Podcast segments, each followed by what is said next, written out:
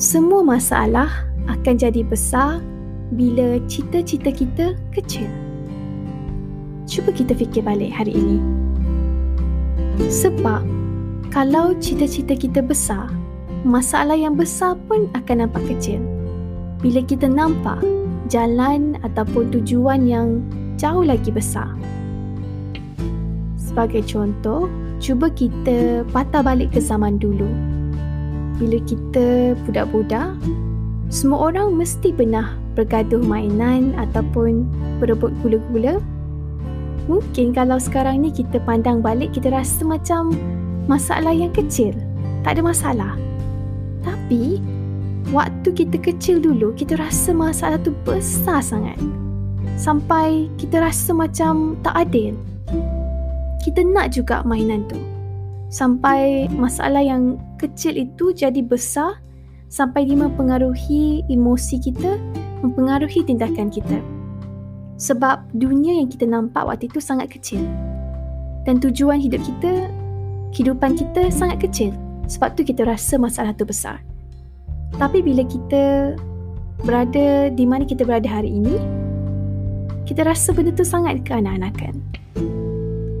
Kawan-kawan, sebenarnya konsep ini sama sahaja untuk kita apply pada masa sekarang. Kalau kita ada masalah yang kita rasa besar, sebenarnya punca kenapa dia terasa besar adalah disebabkan cita-cita kita yang masih lagi kecil dunia kita yang masih lagi sempit ataupun tujuan kita yang masih lagi belum betul-betul jauh. Cuba kita fikir balik hari ini.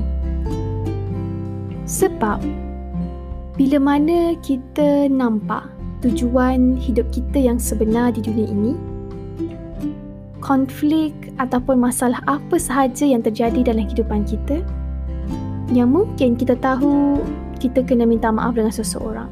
Tapi kita rasa susah sangat. Kita rasa tu masalah yang besar. Kita rasa berat. Tapi bila kita nampak apa sebenarnya tujuan kita di dunia ini, kita tak rasa ianya adalah perkara yang sukar. Sebab kita jelas dengan ke mana hala tuju kita. Setuju tak? Jadi kawan-kawan, hari ini, apa kata kita audit balik kehidupan kita untuk kita lihat di mana kita berada hari ini, apakah cita-cita kita? Adakah masalah yang kita hadapi hari ini yang kita terasa besar ini adalah disebabkan kita kurang jelas dengan ke mana hala tuju kita yang sebenar? Sebab masalah yang kecil akan jadi besar hanya bila cita-cita kita kecil dan masalah yang besar akan jadi kecil bila cita-cita kita besar. InsyaAllah.